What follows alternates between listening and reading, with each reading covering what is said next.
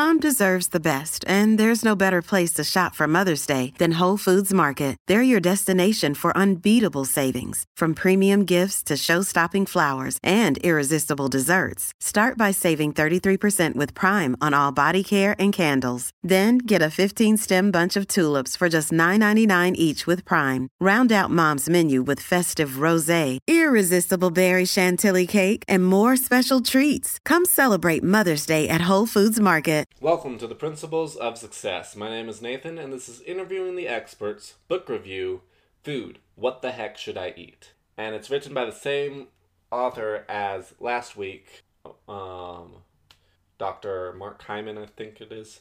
I really should write down the names of the authors of the books that I'm reviewing, but I don't ever do that, so oh well.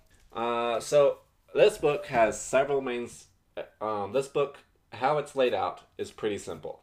It has the category of food, and then it has several sections about the food. And that's what we're going to mostly talk about. So he starts off with talking about meat, and then slowly makes his way through every single category of food that you can think of. Uh, so the first section, and there's a couple main sections that I want to talk about, but there's many more sections of each food category that he goes into. The first section I want to talk about is the food IQ test, and that is the by far the most valuable section because it basically is a list of facts, and it's a list of facts that are commonly not known or thought to be wrong. For instance, meat is not cancerous. I was surprised that a lot of people thought that when I found that out. Another one is that poultry is healthier than red meat. Also false. Another one is yolk is good. Yolk is where most of the nutrition in the egg comes from, and it is also the part that tastes good. Um, pure egg whites are actually not that good for you, at least when you buy them in the bottle, because there's a whole lot of chemicals in those egg whites that they use to make kind of mask the nasty taste of pure egg whites. Uh, let's see, milk is not a good source of vitamin D. That's another um, fun fact that I knew that I didn't realize most people didn't know. It's not a good source of vitamin D, and it's also not a good source for um, calcium. Your body just doesn't absorb milk's calcium. It's plentiful, yes, but it's all about what your body can absorb, and your body doesn't absorb milk's cal- calcium. Um, and then the next section that I really like is what scientists got right and what scientists got wrong. And it basically breaks down the history of food science over the last like hundred years. It was like, well, they thought this, but then the science showed this, and then, like I talked about with the problems episode at the beginning of this month, just because the science has caught up with, or just because the science has proved something wrong, does not mean that the public has caught up to the science. So that's a very useful section, and it basically goes here's what scientists thought was right, and they got this right, here's what they thought and was wrong. So that's an extremely useful section. Um, another useful th- section is things to know. He'll just talk about a whole bunch of things. And what I wrote down for this was the poultry labels. This uh, he talked about the labels on egg cartons and poultry because they correlate mostly the same thing. And he was like, "Here's some things to know about those labels. Um, natural, natural, and fresh are meaningless. There's no regulations on it. I can slap that on, regardless of anything. It's just a marketing term. Uh, cage free and free range just means that it was not locked in a cage for its entire life. It doesn't mean that it could roam around and, um, like another resource that I like studying. It doesn't mean that the chicken can be a chicken. It doesn't get to express its chickenness. It just means that it was not locked into a box about the size of the chicken for 100% of its life. Um, and it doesn't mean that they were outside. It could just mean that they were in a giant chicken factory and just not locked into a cage. Uh, hormone free is meaningless because it's been illegal to do hormones with chickens for a good while now. So, like I said with the marketers section, a marketer's job is not to tell the truth. A marketer's job is to get you to buy the product. All these were meaningless. Um, another one that I didn't write down that he pointed out is vegan chicken or um, yeah, vegan fed chicken. And he points out that chickens aren't vegans. They are omnivores. They their main diet actually is bugs. That's why they have beaks. They peck around in the dirt to find bugs to eat them. So this is just some one particular thing that I pulled out of the section things to know in the poultry section. So that's some useful things to know. And things to know is a useful section to study and read. And then I'm going to skip past the meat and poultry a little bit more, uh, just because I'm going to cover meat plenty in depth in this month because meat is meat is a health food. In fact, it's a superfood for the most part, and it's also the most villainized food. So we're going to be talking about it more in depth during the principal episodes. So I'm just going to skip past that. Uh, some milk things to know. Um, this also I don't 100% agree with him on everything. So the science he talks about is correct.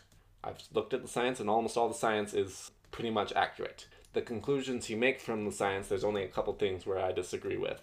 Uh, so milk is one of those examples. He he spends a majority of the time villainizing milk. He does point out the benefits of it, but and I agree with the problems with milk.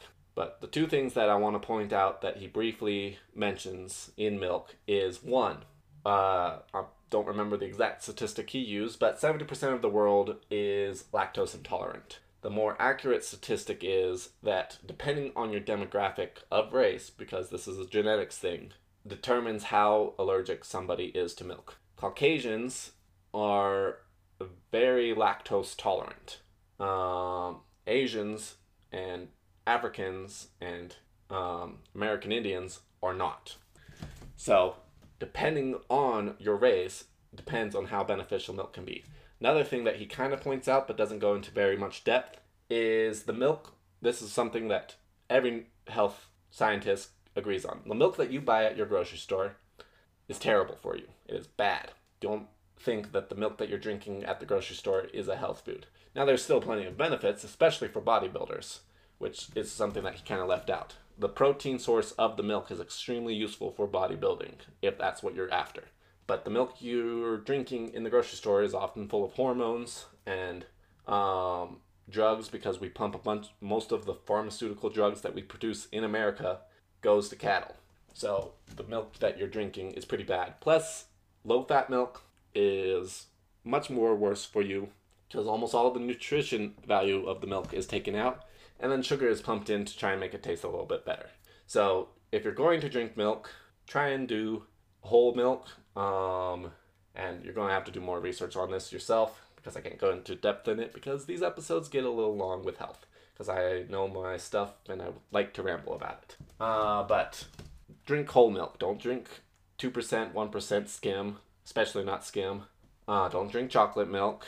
And if you can, drink whole milk and various other aspects of it. Whole raw milk. There's some scientific debate about raw milk, but because it is slightly more dangerous. But if you drink raw milk from a um, cow that has been taken well care of instead of our industrial version of um, milk gathering, then blah blah blah blah blah.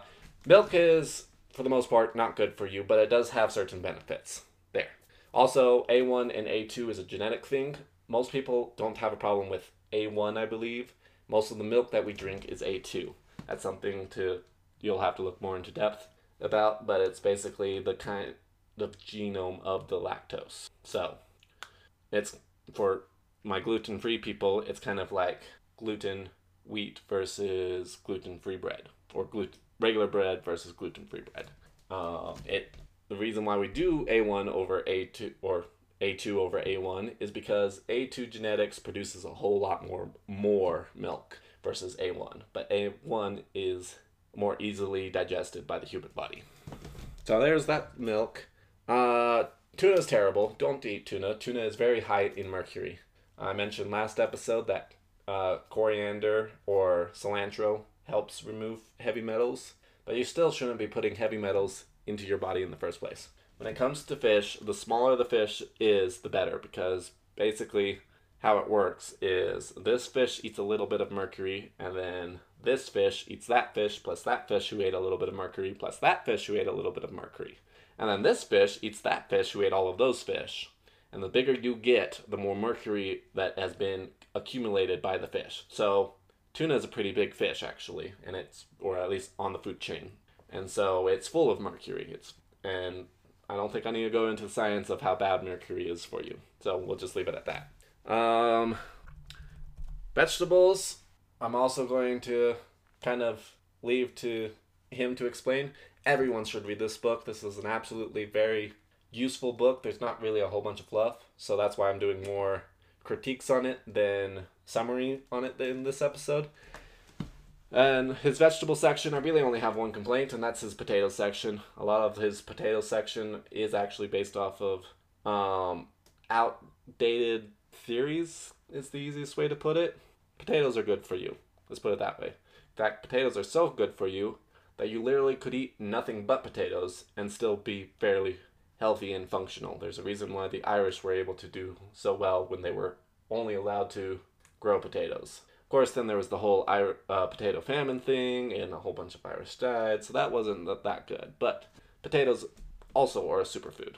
They're just the reason that there's a high criticism for potatoes is because they are very starchy and uh, high glycemic.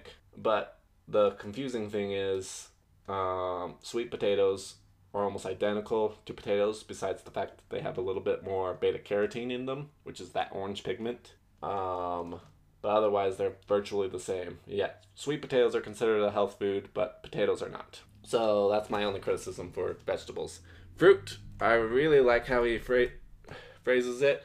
Fruit, and when you say that you need X amount of servings of fruit and vegetables, kind of makes the thought that fruit and vegetables are not this, are equal. Fruit is very high in sugar. The fiber in fruit slows down that sugar, so it's not as bad as sugar sugar, and it's also a different kind of sugar. Um, but when you make a smoothie out of your fruit, you're breaking all that fiber down, and it's basically glorified pop at that point. There's still new vitamins and nutrients, which is better than the pop, but in terms of the sugar context, it is still pretty bad. So eat your fruit whole.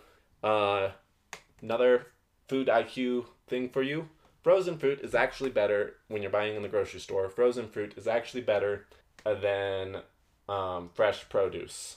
The reason being, it, just because of how our food system works, especially in America, is the food is grown somewhere and it's transported a long distance to get to where you are.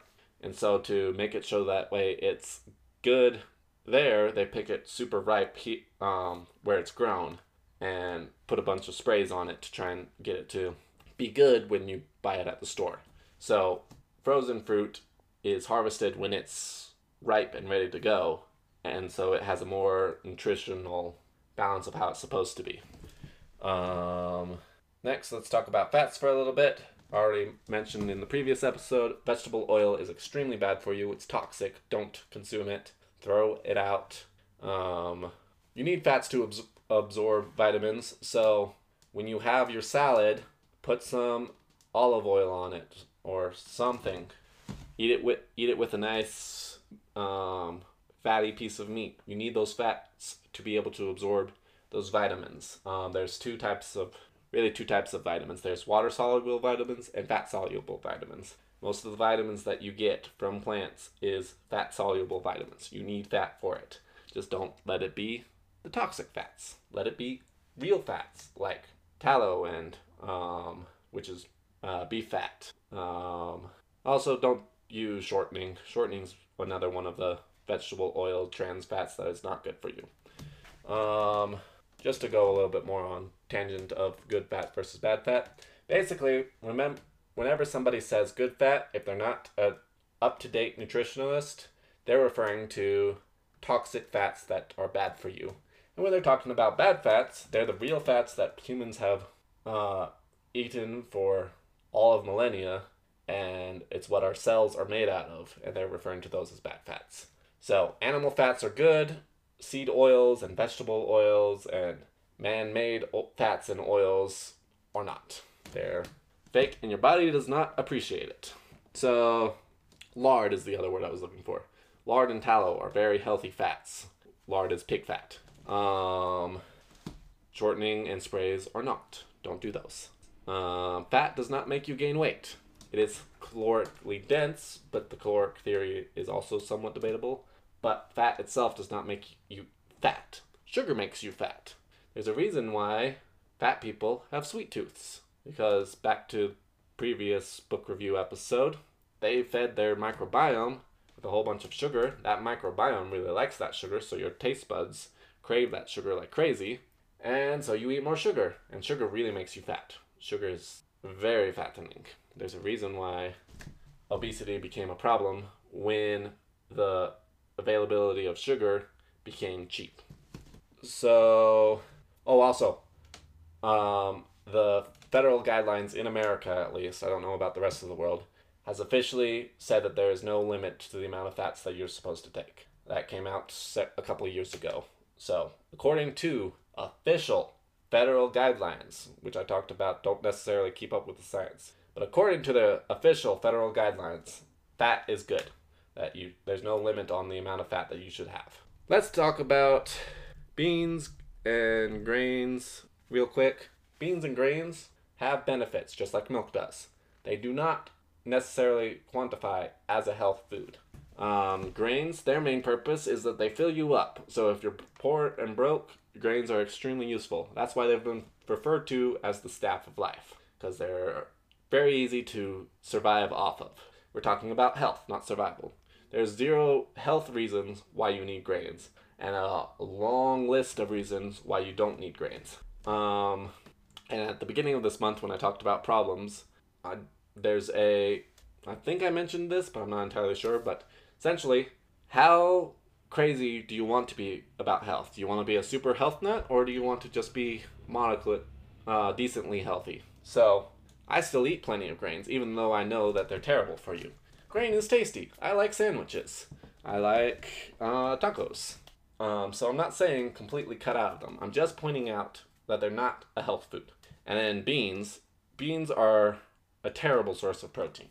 Um, they are the best vegetable source of protein, but they are a terrible source of protein.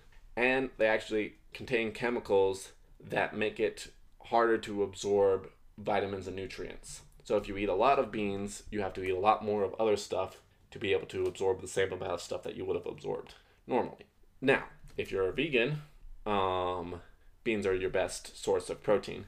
And beans honestly aren't that bad of a food. They're just not what I would consider a health food.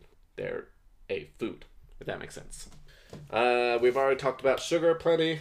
Sugar is toxic. Do not um, consume sugar. I have a bag of candy in my living room right now. So, again, how serious do you want to be about this? But uh, especially if you want to lose weight, you need to cut sugar down drastically. Um, I only eat sugar on rare occasions, mostly just festive times. I only have that bag of sugar in my living room because a friend bought it for me, and I was like, "Yeah, sure, I'll take some sugar." It's some, it's my favorite candy, so I wasn't going to turn it down.